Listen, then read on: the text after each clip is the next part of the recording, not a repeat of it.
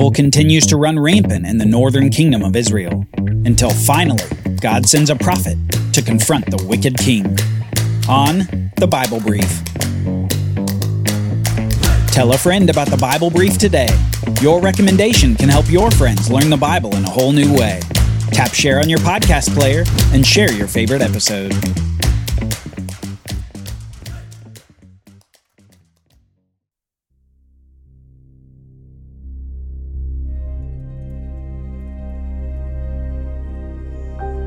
Lies lead to obscurity because lies are like darkness. They obscure things that should be seen clearly, and they make things appear less defined than they truly are. Since lies are merely a derivative of truth, they can only exist in the context of truth. A lie is a lie simply because it's an untruth, a perversion of actuality that obscures the reality it depends upon. If you think about it, counterfeit currency is a form of a lie, a lie that depends upon truth to exist. A counterfeit dollar bill would mean nothing if an actual true dollar bill didn't exist. Without the truth, the false dollar is a fiction of the imagination rather than the deception of a lie. The same can be said about counterfeit gods. They're only able to exist in the context of truth. Humanity looks into the beautiful sky. They look at the design of nature, in mathematics and physics.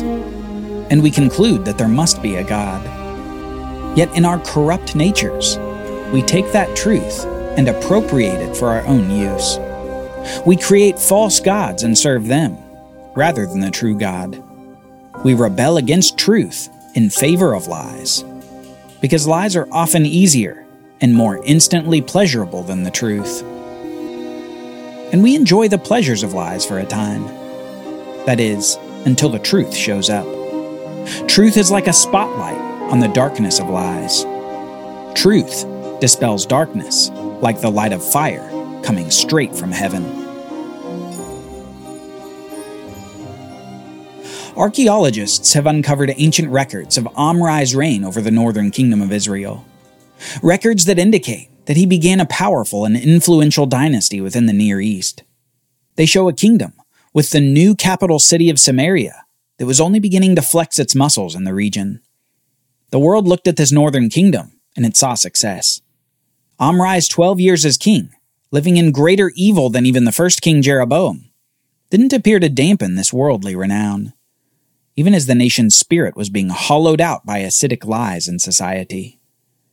Though perhaps enviable from the outside, it was being hollowed out by falsity. This religious and cultural rebellion of Israel would come to a head in the life of Omri's son. And it's in his life that God intervenes in great ways to address the corruption of the northern nation. We read this in 1 Kings chapter 16. Ahab the son of Omri reigned over Israel in the city of Samaria twenty two years. And Ahab the son of Omri did evil in the sight of the Lord, more than all who were before him. And as if it had been a light thing for him to walk in the sins of Jeroboam, he took for his wife Jezebel, the daughter of the king of the Sidonians, and went and served Baal and worshipped him. He erected an altar for Baal and the house of Baal which he built in Samaria and Ahab made an Asherah pole. Ahab did more to provoke the Lord, the God of Israel, to anger than all the kings of Israel who were before him. Lest we think that Ahab's dad Omri was the most evil, Ahab one ups his father. He not only leaves the golden calves that Jeroboam had initially set up, but he also adopts the false god Baal. Remember, Baal was a false god worshipped by the Canaanites, who was apparently a god of rainfall and fertility. Worship of Baal was often in the form of sexual acts. Ahab's wife was instrumental in his further turn from Yahweh. Jezebel was an evil woman, perhaps one of the most evil women in the whole Bible. She urges adoption of Baal worship and helps to make Israel more wicked than ever. Baal worship in a new Baal temple, Asherah poles to worship the supposed wife of Baal. Ahab and Jezebel are quite the couple. It's in the midst of this perverse evil that truth begins to have its day. when God sends a prophet to speak to Ahab, a prophet named Elijah. We read this in 1 Kings chapter 17. Now Elijah said to Ahab, As Yahweh, the God of Israel, lives, before whom I stand, there shall be neither dew nor rain for these years, except by my word. In a scene reminiscent of Moses coming before Pharaoh to announce the plagues upon Egypt, Elijah comes to the king of Israel and announces a great drought. No dew, no rain, and by extension, dead crops, until Elijah says otherwise. You have to wonder how Ahab took this news. Was he so far from God, so drowning in lies that he initially ignores the prophet? Was his heart so hardened by his own rebellion that he refused to believe Yahweh's message? The only clue that we have is perhaps in what God tells Elijah to do next. He tells him to hide, apparently from the wrath of a king who hates Yahweh and hates Yahweh's prophets. Next, we read this And the word of the Lord came to Elijah Depart from here and turn eastward, and hide yourself by the brook Kerith, which is east of the Jordan. You shall drink from the brook, and I have commanded the ravens to feed you there. So he went and did according to the word of the Lord. He went and lived by the brook Kerith, that is east of the Jordan. And the ravens brought him bread and meat in the morning, and bread and meat in the evening, and he drank from the brook. And after a while, the brook dried up, because there was no rain in the land. Elijah goes from presumably living a normal life to life in the wilderness, being fed by ravens, bread and meat, and drinking water from the brook that was rapidly drying up. This should remind us of Israel being fed in the wilderness by God. The manna and the quail were provided for them, along with water from the rock. Miraculous provision for trying times. The prophet Elijah is a fugitive from this wicked king and queen, and soon after the brook dries up, God sends him to perhaps the place where Ahab and Jezebel wouldn't even think to look. He sends Elijah to the land of Sidon, where Jezebel was from. In Sidon, Elijah finds refuge in the home of a widow and her son. Through Elijah, God miraculously provides food for the household for many months. And more than that, after the woman's son dies, God uses Elijah to resurrect her son from the dead. The first resurrection in the whole Bible. At this point, the drought in Israel has been plaguing the land for a while, and the resulting famine was devastating to the people. But worse than that, Jezebel has been plaguing the prophets of Yahweh in Israel. Apparently, sometime after the famine begins, in her searching for Elijah, she begins to systematically kill the prophets of the Lord, a specified genocide of the faithful prophets in the kingdom. In Elijah's absence, the state of Israel has gotten worse under these wicked leaders. It's in the third year since the drought began that God finally calls Elijah back to Israel, and Elijah hears from another prophet of the awful happenings in the last few years before he finally presents himself to Ahab the king. We read this in 1 Kings chapter 18, starting in verse 17. When Ahab saw Elijah, Ahab said to him, Is it you, you troubler of Israel? And he answered, I have not troubled Israel, but you have, and your father Omri's house, because you have abandoned the commandments of the Lord and followed the Baals.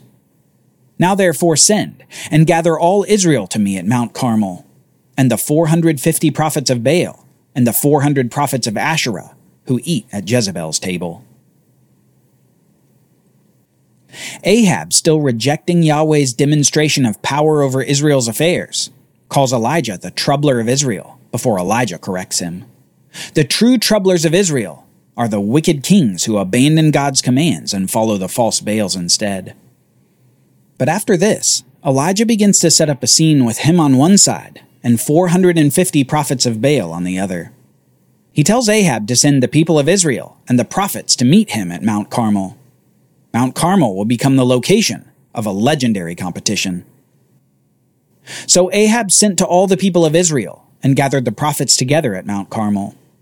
And Elijah came near to all the people and said, How long will you go limping between two different opinions? If Yahweh is God, follow him. But if Baal, then follow him. And the people didn't answer him a word. Then Elijah said to the people, I, even I only, am left a prophet of the Lord, but Baal's prophets are four hundred and fifty men.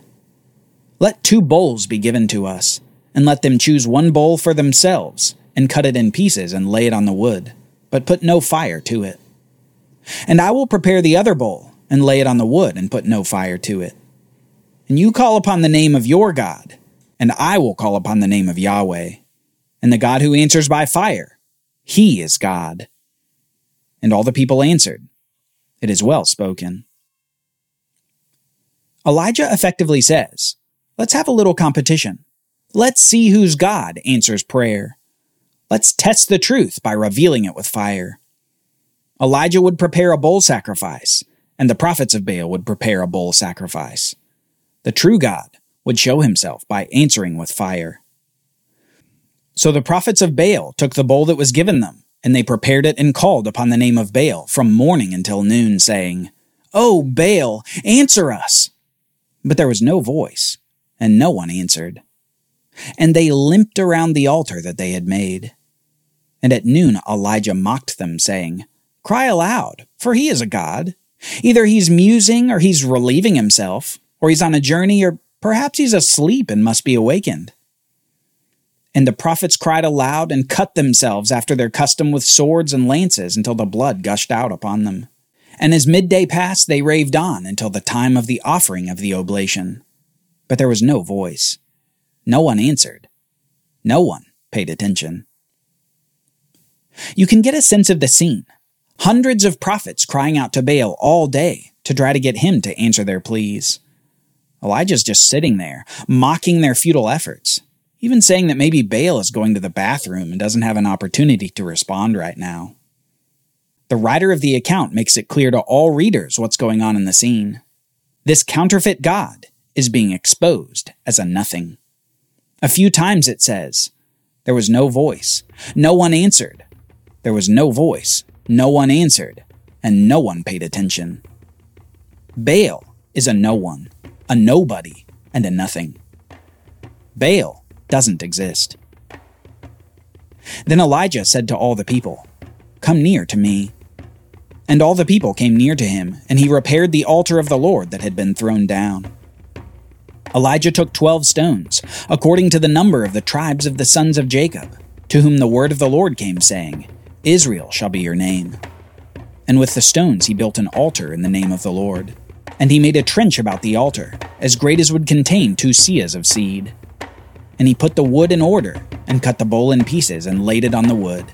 And he said, Fill four jars with water, and pour it on the burnt offering and on the wood. And he said, Do it a second time. And they did it a second time. And he said, Do it a third time.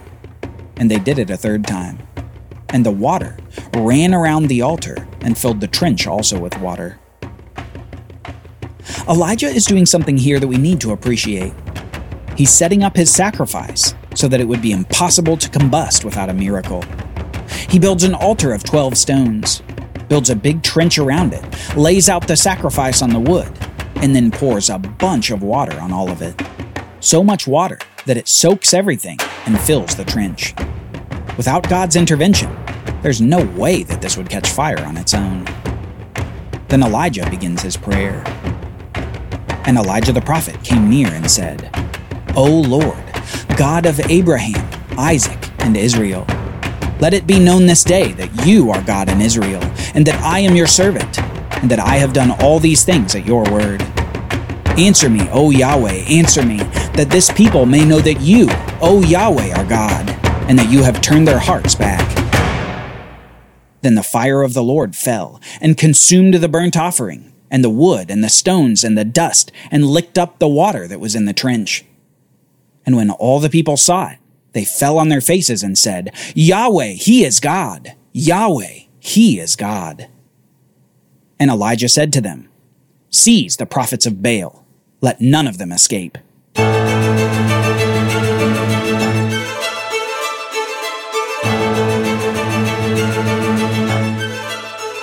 Join us next time as wicked Jezebel continues her vendetta against Elijah before a new prophet rises to take Elijah's place. The Bible Brief is brought to you by the Bible Literacy Foundation, dedicated to helping people like you learn the Bible. Copyright Bible Literacy Foundation 2023.